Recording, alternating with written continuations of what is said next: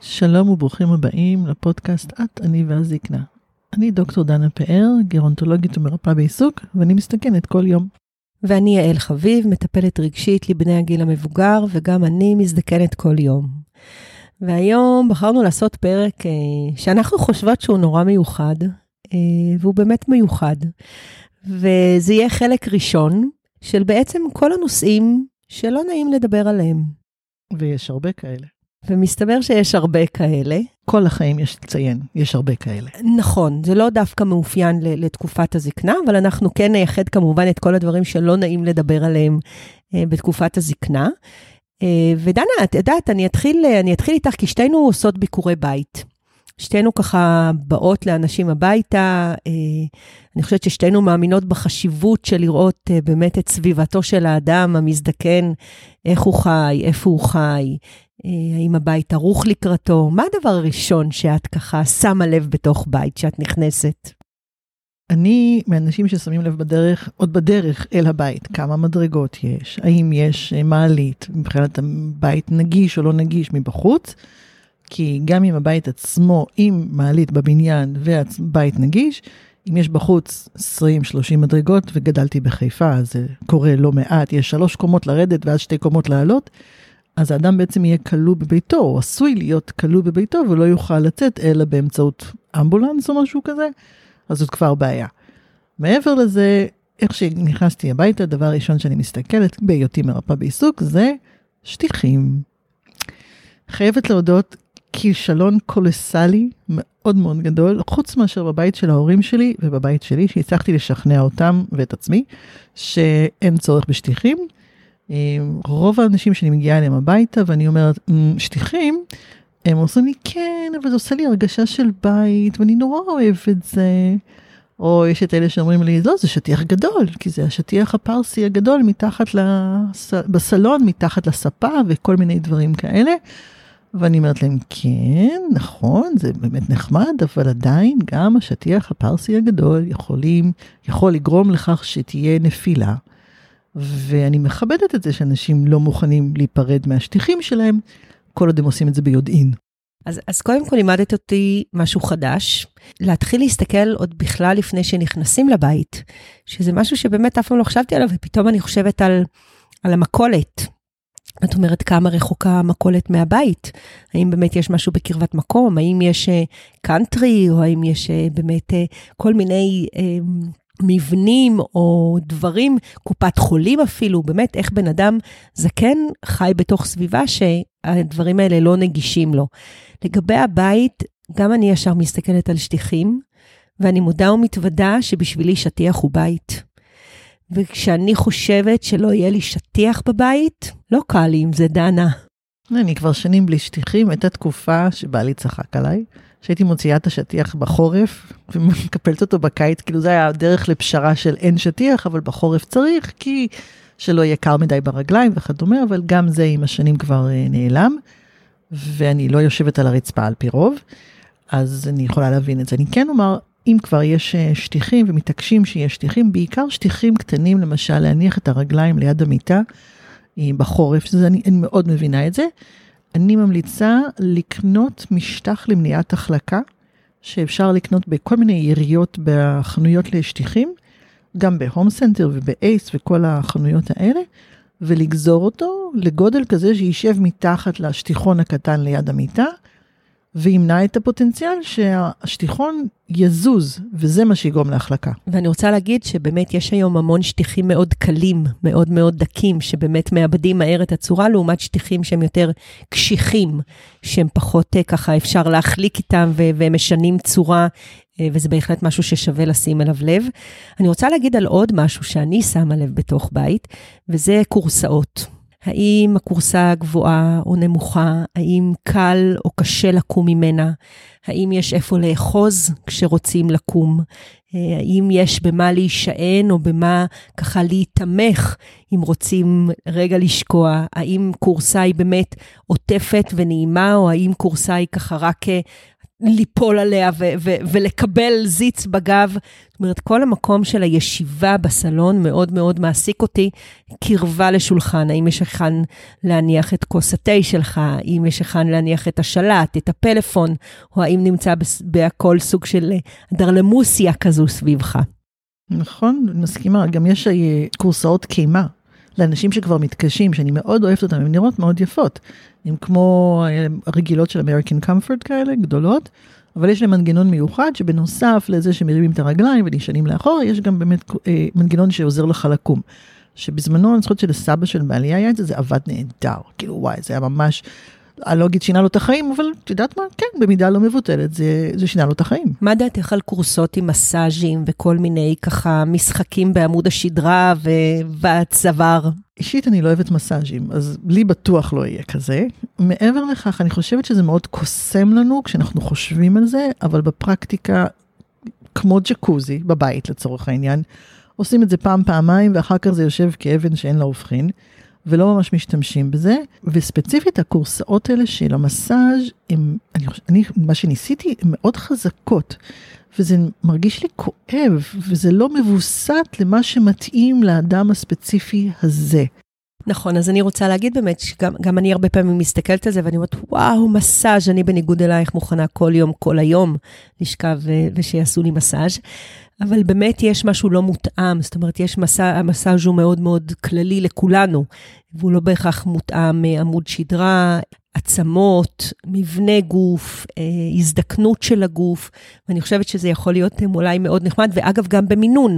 זאת אומרת, אני יכול לשבת עכשיו ושעות להתענג על זה, אבל אולי בעצם זה יכול לעשות לי איזשהו נזק ככה לעמוד השדרה שלי. נכון, וזה דבר נוסף שאני מסתכלת בבית, זה האם יש מסלולי הליכה פנויים, או האם יש כל מיני מכשולים בדרך, עציצים, פסלים, ערימות של ספרים, כבלים של המטען של הטלפון, או בקיץ זה יהיה של המאוורר, ובחורף זה של התנור הנייד, והאם הם נמצאים במקום כזה שהם יכולים להוות סכנה שאנשים נתקלים בהם. וגם אם זה כבר היה שם שנים, אני אומרת, הראייה משתנה, התשומת לב משתנה. ופייר, גם בשבילי, בגילי, אין שום סיבה שיהיו דברים בדרך. אני רוצה שדברים יהיו כמה שיותר צמודים לקירות. אני בעד שיהיה קישוטים, פסלים, אין בעיה. אבל שלא יהיו באמצע הדרך. וערימות ספרים, אני חייבת לומר, כבר הייתי אצל כמה אנשים, זה לא מקובל עליי. כאילו אין שום סיבה שיהיו ערימות של ספרים מהרצפה. שימו אותם על שולחנות. אני שואלת את עצמי, אם בעצם אני רגילה לחיות ככה. זאת אומרת, שנים מגיל צעירות ועד uh, גיל, גילי המופלג, אני בעצם חיה עם ספרים על הרצפה, או עם עציצים על הרצפה, או באמת עם כל מיני פסלים דקורטיביים ככה שנמצאים לי בבית. האם אני בהכרח אהיה פחות מוכנה או יותר מוכנה לגיל הזקנה כשהדברים האלה יהיו? זאת אומרת, ההרגלים שלי, הם ישחקו פה איזשהו פקטור? לא, אני לא חושבת שהם ישחקו פקטור. זאת אומרת, יכול להיות אינדיקציה של שינוי קוגניטיבי לאדם שהיה מאוד מסודר, לצורך העניין אני מאוד מסודרת, יודעת איפה כל דבר נמצא בבית, לא מתה על ניקיון, אבל סדר יש מוחלט, ומתחילה לחפש דברים ולא יודעת איפה הם נמצאים, או שמעבירה אותם למקומות ולא מצליחה למצוא אותם אחר כך, זו יכולה להיות נורית אזהרה לירידה קוגניטיבית. אחד הדברים הנוספים שאנחנו יכולים לראות זה שאנשים מתחילים להוציא דברים מהארונות ומהמגירות ולהניח אותם על משטחים. ולאט לאט המשטחים מתמלאים בחפצים, שט, משטחים מתמלאים בחפצים, אנשים לא מוכנים להחזיר אותם לתוך המקום שלהם, שהם היו שם קודם, והתפיסה, או הרציונל נאמר, של האדם שעושה את זה, זה שאם הוא רואה את החפץ הזה, זה יעורר בו את הזיכרון מה הוא התכוון לעשות, וזה משמש רמז ויזואלי. גם אנשים שאנחנו, גם אם היו מסודרים, גם אם לא היו מסודרים, פתאום המשטחים מתחילים להתמלא, אני מרימה גבה ומתחילה להיות מוטרדת. מי שהיה מסודר ומתחיל להיות לא מסודר, גם כן מתחילה להיות מוטרדת. וגם נושא של אגרנות שהתחילה, שאנשים אוספים כל מיני דברים, שקיות ומפיות ועטיפות ומיכלים, ומספרים לי כל מיני סיפורים למה זה נורא חשוב לשמור את זה.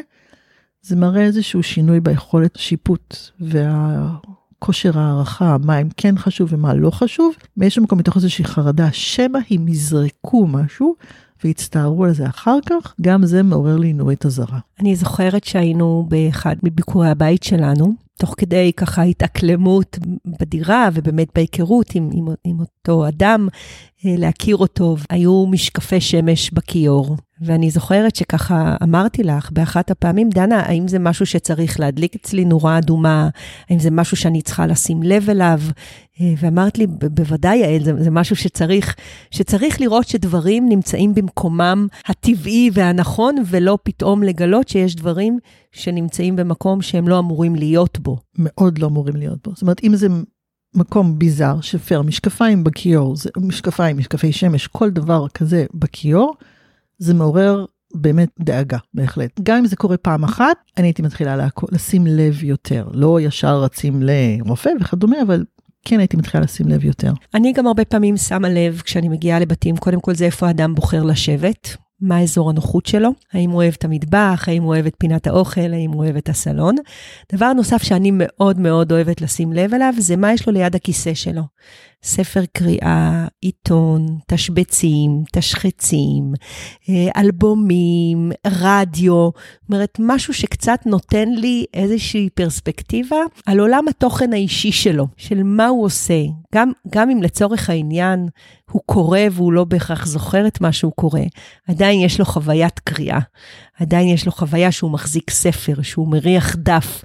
אה, ובשבילי ככה זה דברים שאני מאוד מאוד אוהבת לשים לב אליהם כשאני נכנסת לבתים. מסכימה, וזה גם תמיד אפשר לדבר על זה. נכון, זה ממש, זה עולם ומלואו, ועל האומנות שעל הקירות, ועל הספרייה שמלאה ב, בכל טוב, ובאמת... אה, יש, אין, אין ספור אוצרות שאפשר לנהל איתם שיחות. ואם אנחנו מדברות על הספר, אני יכולה לספר על ספר מעניין בעיניי, שלדעתי לא תרגמו אותו לעברית באופן לא ממש מפתיע. זה ספר משנת 2017, שכתבה אותו אישה שוודית בשם מרגרטה מגנוסון, וזה נקרא The Art of Swedish Death Cleaning. אם אני צריכה לתרגם את זה, זה האומנות השוודית של ניקיון לקראת המוות, או לסדר לקראת המוות, משהו כזה. כמובן שיש לזה בשוודית מילה, שאני אנסה לבטא אותה, אבל אל תתפסו אותי בעניין, זה döstädning. זאת אומרת, לא סתם זה דבר שהם עושים, יש לזה אפילו מונח שסטנדרטי, שאם את אומרת את זה, אז אנשים יודעים על מה את מדברת. למה הכוונה? זה גישה למיין ולצמצם את כמות החפצים שיש לנו לקראת סוף החיים, עכשיו לקראת סוף החיים פה מדובר על 20-30 שנה קודם, כדי שליורשים שלי יהיה קל יותר להתמודד עם כל החפצים, ואני לא אשאיר להם יותר מדי. צריך למיין את הבגדים, להוציא את אלה שכבר לא עולים עליי, להוציא את החפשים שתופסים הרבה מקום, לצמצם תיקיות, לצמצם מסמכים דיגיטליים. דנה זה כל כך לא ישראלי. הרבה אנשים אני, שאני פוגשת אומרים לי, טוב, זה כבר תהיה הבעיה של הילדים שלי, טוב, זה כבר הילדים שלי יצטרכו להתמודד איתם. אחד הדברים המעניינים שקרו בהקשר של דור ה-Y, שזה דור אחד אחריי, הם כבר מדברים על זה שהם לא רוצים לקנות בתים ולהיקשר ולמלא אותם בכל מיני דברים, ואחד הדברים שהורים מנסים לעשות זה להעביר את הסרוויס. והילדים לא רוצים את הסרוויס, כי אומרים לא, מה אני אעשה עם הסרוויס הזה, תשמרו אותו אליכם, אבל האמא נורא רוצה שהסרוויס יעבור בירושה, כי היא קיבלה אותו מאמא שלה. והרבה דברים שבעיניי זה ירושה וקיבלתי ואני רוצה להעביר לילדים שלי, דור ה-Y ובטח אלה שאחריהם כבר mm, לא. אז הנתדר השוודי הזה זה כבר עושה איזושהי הכנה לקראת זה שהם לא ירצו את הדברים שלנו. אני רוצה להגיד שמתוך היכרות עם העם השוודי, גם ככה הבית שלהם כל כך מינימליסטי, נכון. אה, אז זה לא נראה לי שיש הרבה סדר. כשאני מסתכלת על הבית שלי, אני באמת מרחמת על הילדים שלי כשהם יצטרכו uh, לעשות פה סדר אחרי שאני כבר לא אהיה. אני רוצה רק לומר שזה לא מורבידי, אני מכינה את הבית או את העולם לזה שאני הולכת למות, אלא ממקום של מה שנקרא אה, באנגלית אה, curation, לאצור. כמו שאנחנו עוצרים את הארוחה, אז אני עוצרת את החפצים שלי, אני בוחרת מה משמעותי באמת, ואת זה אני משאירה, ואת כל השאר אני מעבירה הלאה. אנחנו הרבה פעמים מדברים על אגרנות ממקום של פחד מוות. זאת אומרת, אנשים שאוגרים הרבה, או שאוספים, או שככה, יש להם איזושהי נטייה באמת אה, אה, לצאת מגבולות הנורמה באוספים, אנחנו אה, יודעים לשייך את זה לאיזושהי חרדת מוות. בעצם כל עוד אני אוסף, כל עוד יש לי, כל עוד יש לי איזושהי היאחזות בחיים. וזה תהליך קצת יותר עמוק מרגע להוציא את המצעים משנת תרפפו, מאז שהייתי חיילת, ו...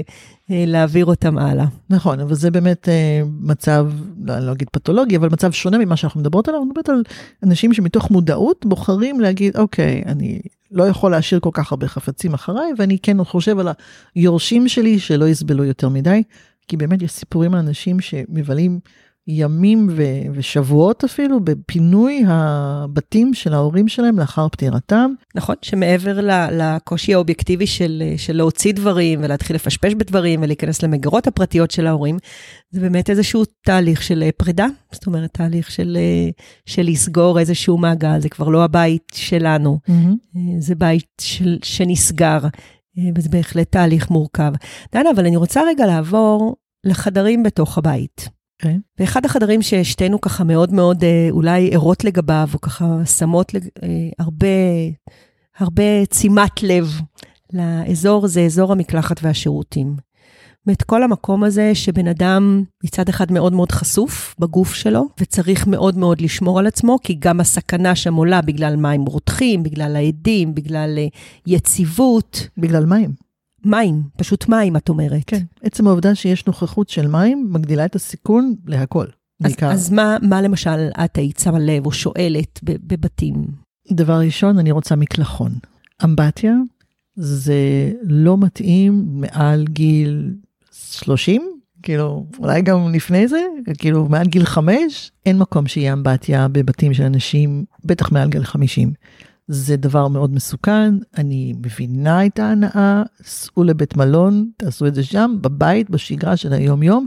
מאוד חשוב שבאמת יהיה לנו מקלחון, והיום גם המקלחונים שעושים, זה מקלחונים שיש להם רצפה, מה שנקרא אנטי סליפ, שזה באמת הסוג של הבלטות, מה שהוא נקרא, וזה טוב. אבל אם, גם אם זה לא משהו חד, רצפה חדשה, אז אפשר להניח סמרטוט או איזה שהם כל מיני שטיחונים כאלה שמיועדים לתוך המקלחת, בפנים ובחוץ, כדי שימנעו מאיתנו את ההחלקה. אני רוצה להגיד שגם דוש בתוך אמבטיה הוא לא מספק, כי היציאה מהאמבטיה, זאת אומרת, זה לא רק הקימה משכיבה של הרביצה באמבטיה ועד הקימה וההתנגבות, אלא גם עצם הכניסה של הרמת הרגל והרמת הרגל לצאת מהאמבטיה הם שני פרקי זמן מאוד מאוד מסוכנים. אלה נקודות הזמן הכי מסוכנות, ויש לזה פתרון, אוקיי? זאת אומרת, אם אי אפשר להחליף את האמבטיה, כי אנחנו לא רוצים לעשות שיפוץ מאוד מאוד גדול, אפשר לקנות ספסל אמבט, שזה בעצם ספסל שמתלבש על שתי השפתיים של האמבטיה, ואנחנו יושבים עליו כדי להיכנס, מרימים רגל, מכניסים, מרימים רגל, נכנסים, וגם להפך.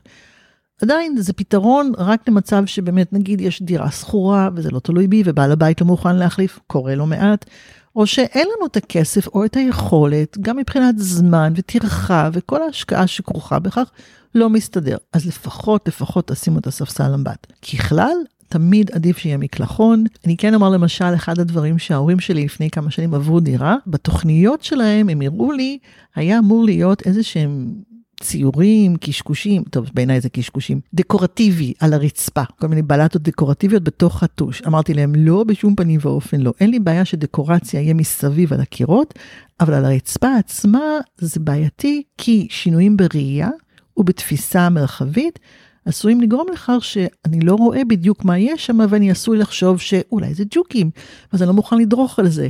ואז זה לא טוב, כל מיני דברים כאלה. אז גם אם אנחנו עושים איזשהו עיצוב, אני ממש רוצה שהעיצוב יהיה על הקירות ולא על הרצפה. תעשו מה שאתם רוצים על הקירות לצורך העניין. אבל הרצפה רצוי שהיא תהיה אחידה מבחינת המראה שלה, וכמה שיותר אה, בטוחותית ככל האפשר. וכמובן שאנחנו ממליצים לשים ידיות. רוב האנשים יוסיפו ידיות אחיזה כשצריך. אוקיי, בסדר, אין לי בעיה עם זה. אבל תוסיפו את הידיות האלה, אוקיי? וידיות לא חייב להיות באלכסון, כמו שאנחנו מכירים מהשירותים. שירותים ציבוריים יש להם מה שנקרא עיצוב אוניברסלי, ולכן זה באלכסון, כי אני לא יודעת מה יהיו הגבהים של האנשים השונים שנכנסים לשם. אבל השירותים שלי ולאמבטיה שלי, לחדר האמבטיה שלי, אני יודעת מי נכנס לשם, מי משתמש. ואני צריכה להתאים את הגובה בהתאם למשתמשים הראשיים. אז אני רוצה לתת ככה עוד שני דגשים, באמת בגלל הידיות. אחד הדברים שאני שמה לב זה אם יכול להיכנס כיסא לתוך הדוש. Mm-hmm. את יודעת, זה כאילו משהו שאנחנו בכלל לא חושבים עליו, או היום כשאני מתכננת את הדוש שלי, אז אני רק חושבת על הפינוקים שבו ועל הדברים, ה- כל האקססוריז. אבל כן, אולי אני גם צריכה לקחת בחשבון שיום אחד אני לא אוכל לה- להתקלח בעמידה, או שאני אצטרך עזרה, ואני אצטרך לשבת על כיסא. ואגב, גם פה אני חושבת שהכיסא הוא מאוד מאוד חשוב, כיסא שהוא יהיה יציב, כיסא שהוא לא מחליק, כיסא שיש לו ידיות. ודבר נוסף שאני רוצה להגיד, זה כל העניין של זכוכית מחוסמת. זאת אומרת, כשיש לנו את הזכוכיות, לא וילון, כי אם אני נופל ואני נתלה על הווילון, הווילון נתלש איתי, ושנינו מתרסקים על הרצפה. יחד עם זה זכוכית שבאמת תהיה בטיחותית, שאם אני נופל עליה, היא לא מתרסקת עליי והיא לא אה, קורעת, את ה... קורעת אותי לגזרים מעצם הנפילה, אלא באמת משהו שיהיה בטיחותי. אני, אני חושבת שהרבה פעמים המלצות כאלה, יש בהן אה, לכאורה קריאה להשקעה של הרבה כסף. אבל יחד עם זה, אני חושבת שהביטחון והבטיחות האישית, אין לה מחיר. אין לה באמת אומדן של כמה כסף. ושני דברים, שוב, שאני מסתכלת עליהם, זה גם שהמקום הוא בטיחותי מבחינת זכוכיות, שרואים את הזכוכיות שהן מסומנות, שאתה לא הולך ונתקל בהן, שיש איזושהי מדבקה או איזשהו משהו שמראה לך שיש שם זכוכית, וגם הגודל של המקלחת, שאתה יכול לשבת בה עם כיסא. מסכימה, יש היום באמת גם הרבה מקלחות שכבר עושים את הכיסא בילט אין לתוך הקיר, שזה גם כן מצוין. פחות אוהבת את האלה שיש להם ספסל שהוא שקוע לתוך הקיר, זה לא בהכרח משרת אותי. ואני אוסיף את העניין של שהטוש עצמו יהיה גם כזה שיוצא המים מלמעלה, נגיד כמו שרובים את כל המפלי גשם ודברים כאלה, וגם שיהיה ידני. אני חושבת שזה קוראים לזה אינטרפוץ או משהו כזה, לא הבנתי למה, שאפשר באמת לכוון את המים באופן ידני, כי לא תמיד זה טוב לנו שזה בא מלמעלה, או תמיד אנחנו רוצים שזה יבוא מלמעלה. ושיש כמה אפשרויות. זאת אומרת, הרעיון פה הוא באמת לפשור, לשמור על אפשרויות, שנוכל לבחור מה שהכי מתאים לנו, ופעם מתאים לי ככה, ופעם מתאים לי ככה. אז בואי נעבור לחדר שינה. כשאת מסתובבת, מה את מסתכלת? אני מסתכלת על הגובה של המיטה, דבר ראשון. יש מיטות מאוד נמוכות, ויש מיטות מאוד גבוהות.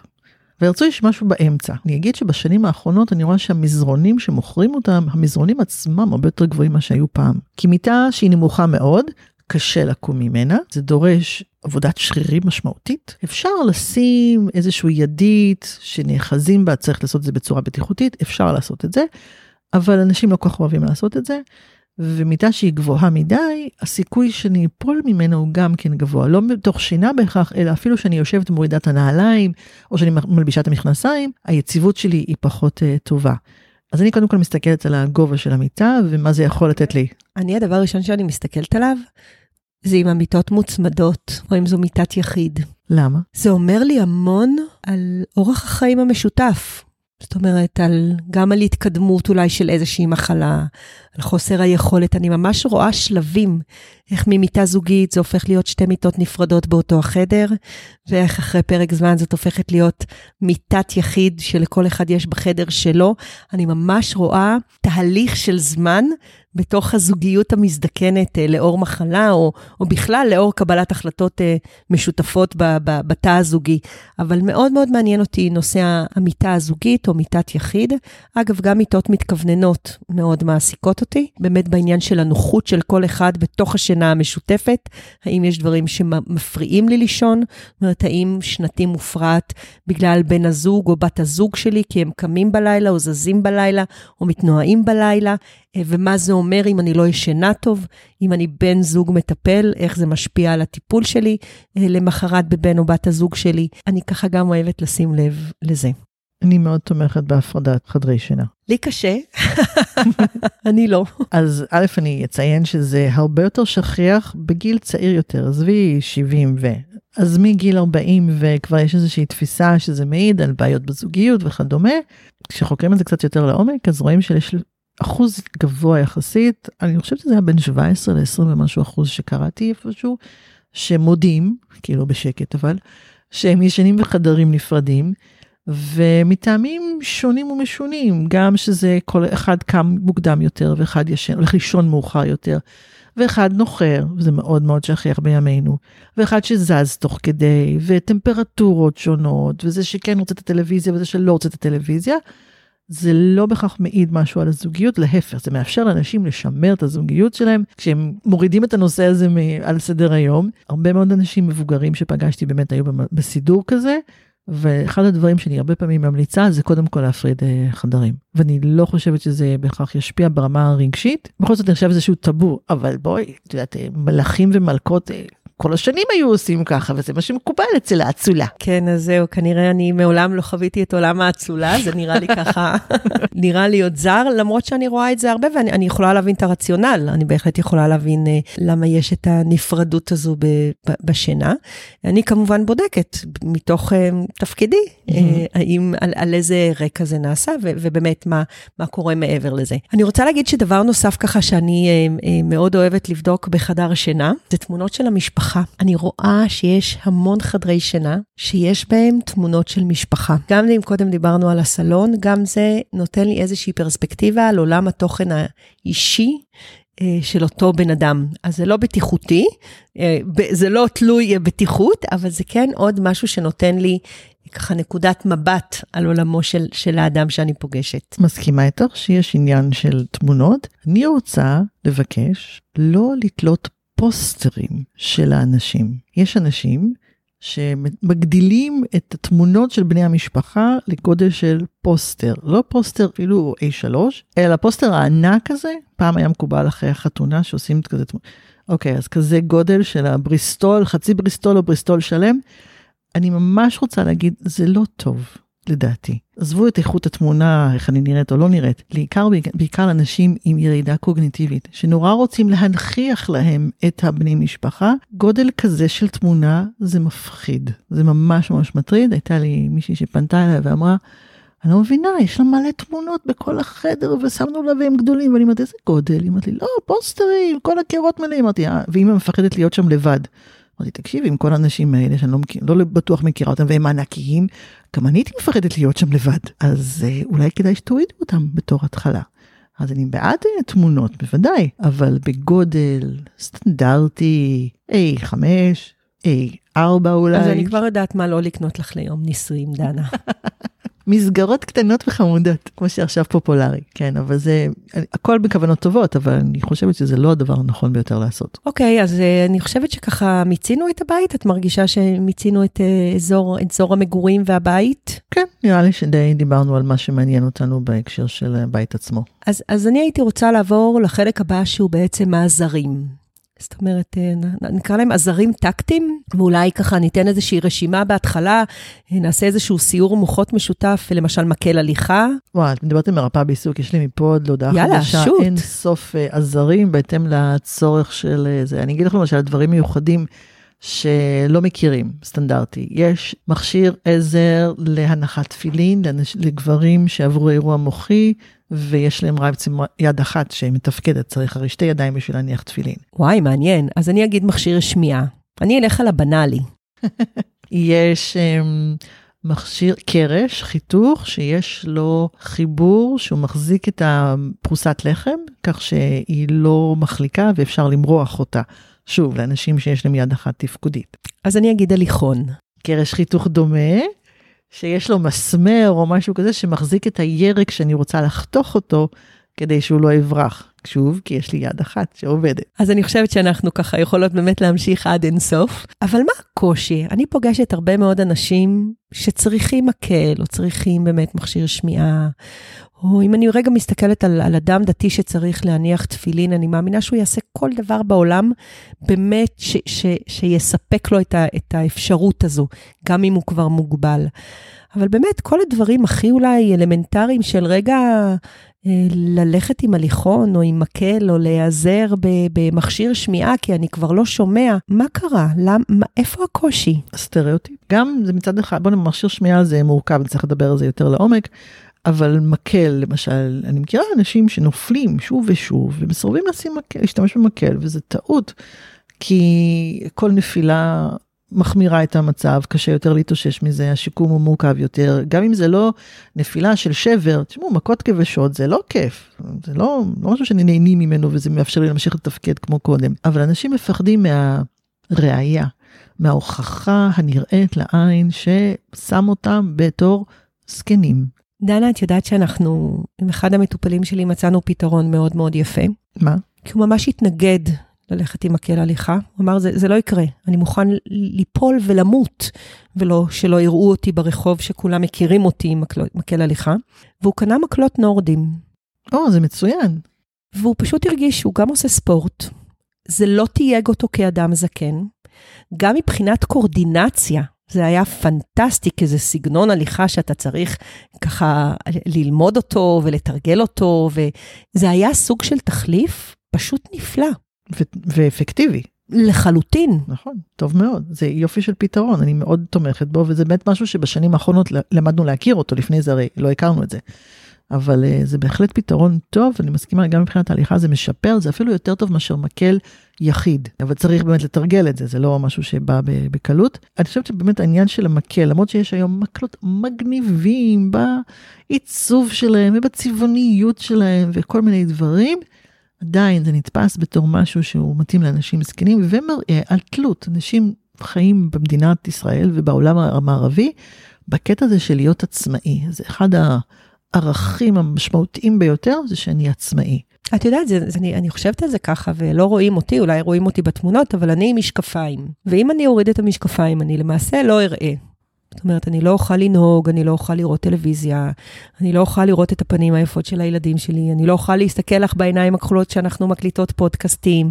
זאת אומרת, אני הולכת לפספס הרבה מאוד דברים ו- ולגרוע מאיכות החיים שלי ומחוויות החיים שלי בגלל אותם משקפיים.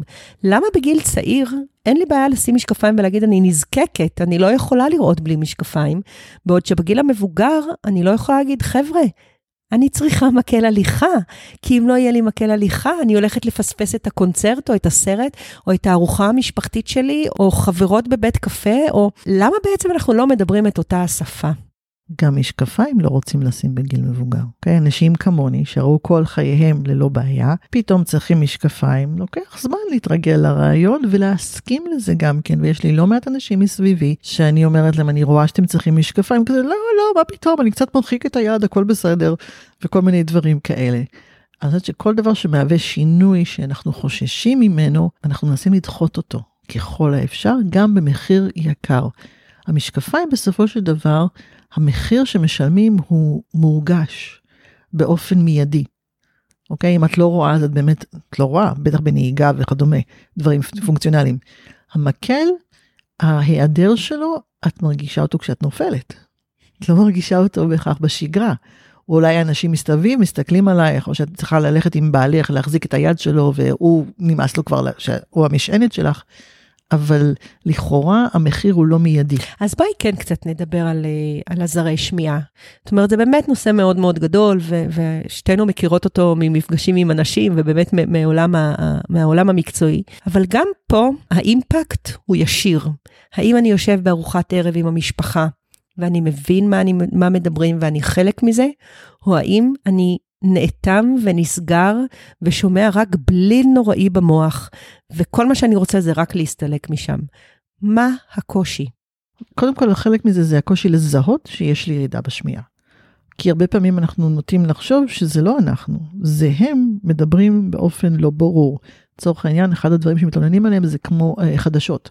שהקריינים בחדשות מדברים מאוד מאוד מהר ונורא קשה להבין אותם. יש בזה משהו, המהירות של הדיבור נוטה להיות גבוה, גם בימינו אנשים מדברים מאוד מהר בהשוואה למה שהם דיברו נגיד בעבר. אפשר לעשות את זה אחרת, אבל אין בכך התחשבות כזאת. אז זה גם עניין של לזהות שבאמת יש איזשהו קושי, וזה לא משהו אצל האנשים האחרים. המחיר הוא, לפי מה שהבנתי, לא הכי קל להתרגל למכשיר שמיעה.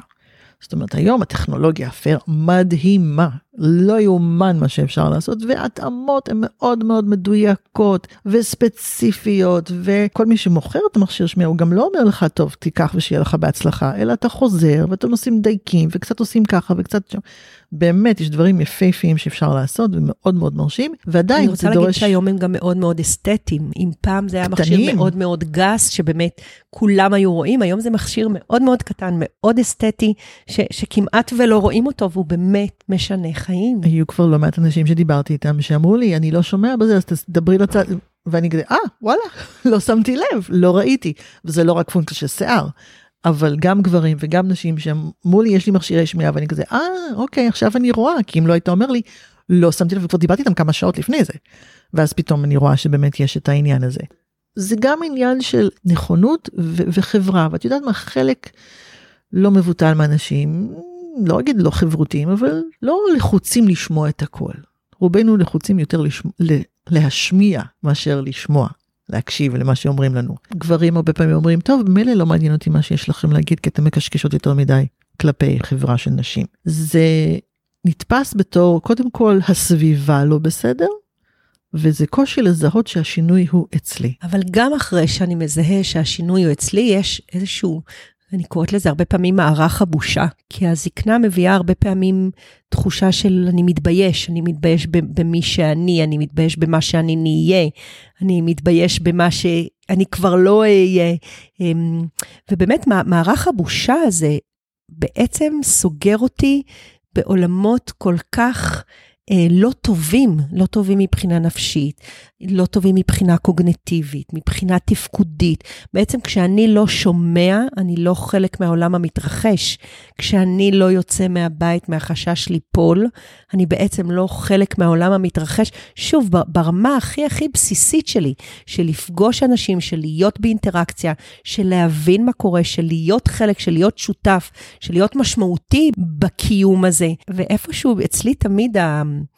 הרצון המאוד מאוד גדול זה לנפץ את מערך הבושה הזה. כי הרבה פעמים משם זה מונע. גם כשאני מזהה שיש לי ירידה בשמיעה, וגם כשאני מבין שאם אני לא נעזר, אני אפול. אני מבין, קוגנטיבית, אני מבין את ההשלכות של הדברים. אני מבין שכשאני יושב עם המשפחה שלי, או אני מבין כשאני יושב עם החברים שלי, אני לא שומע על מה הם מדברים, אני מתעצבן, אני, אני נהיה סגור, עד כדי כך שאני כבר מעדיף לא ללכת. אני אומרת, זיהינו את כל זה. חלק מזה זה שאנשים אומרים, אתם יודעים מה? לא נורא. אז אני לא אלך. אז אני לא שומע את כל מה שאתם אומרים. מה שחשוב, אני שומע. מה שחשוב, אני יוצא מהבית. לא צריך לעשות את הכל, אני קצת יותר עייף, זה בסדר, כי ככה זה זקנים, אני יותר עייף. אני עושה פחות, ופחות מתייחסים לזה. אז לי, אז לי קשה עם זה, ואני גם לא מאמינה באמירה הזו. אני חושבת שלהפך, שדווקא כשאני מבין שחסר לי, ואני מבין שזה הולך למגמת חוסר, אני, אני נאבק יותר ואני רוצה יותר. ואולי באמת מה שגורם לי לוותר על זה, זה זו הבושה. ואני מאוד מאוד עסוקה בנושא הבושה בגיל המבוגר. מה אני מתבייש לעשות ומה נחסך ממני בגלל הדבר הזה שנקרא בושה. של מה יגידו, איך יסתכלו עליי, מה זה אומר עליי, מה יראו שהזדקנתי. כל, כל, המקור, כל השיח האישי הזה של בעצם למה אני לא נעזר בעזרים, כי אני בעצם נורא נורא מתבייש ממי שנהייתי. נכון, אני חושבת שזה בעיקר בושה כלפי עצמי. אה, במידה מסוימת זה גם תהליך של עיבוד אובדן, עיבוד בעין, זאת אומרת לאבד את העובדה שאיבדתי חלק מהחוש שלי, חלק מהעצמאות שלי, חלק מהיכולות שלי, אם כבר לא מה שהיו בעבר, אני לא יחזרו להיות מה שהם יהיו בעבר, למרות שאני אציין שחלק מהאנשים שמתחילים להשתמש במכשיר שמיעה, השמיעה שלהם משתפרת גם בלי המכשיר. זאת אומרת, גם כשמורידים את המכשיר, יש איזשהו שיפור בשמיעה שלהם בעקבות השימוש במכשיר, אז uh, זה כן יכול uh, להשפיע לטובה. 30% מהאנשים מעל גיל 65 יש להם שינוי ביכולת השמיעה שלהם, יש ירידה. בדרך כלל זה מתחיל באמת בטונים הגבוהים יותר. ואז הם יגידו, טוב, אז אני לא שומע אופרה, נו, אז מה, זה לא אבדה גדולה, אני לא בטוחה אם זה נכון או לא, אבל אה, זה בעייתי. ויותר מזה, מה שאותי מטריד זה שיש קשר ישיר, מובהק, מוכח מחקרית, שוב ושוב, בין ירידה ביכולת השמיעה ובין ירידה קוגניטיבית. זה אחד הדברים הראשונים שיכולים להשפיע. אדם שכבר יש לו ירידה קוגניטיבית משמעותית, היכולת, הפוטנציאל שלו להתרגל למכשיר שמיעה מאוד מאוד נמוך. לפעמים אני רואה את הדור הצעיר, את יודעת, עם, האוז, עם האוזניות האלה שבתוך, בתוך, בתוך האוזן, ב full, full, full volume. ואני שואלת את עצמי, האם הם כבר בגיל 35-40 יזדקקו למכשירי שמיעה, ואולי זה בכלל יהיו אוזניות שמיעה, אה, כך שזה ייראה איזשהו מוצר שאפילו מוצר נחשק ללכת כל היום עם האוזניות האלה, וכל זה יהיה רק בשביל לשמוע יותר טוב. האוזניות, יש היום uh, מחקרים וקונצנזוס שהם באמת גורמות לפגיעה בשמיעה בגיל צעיר יותר כנראה.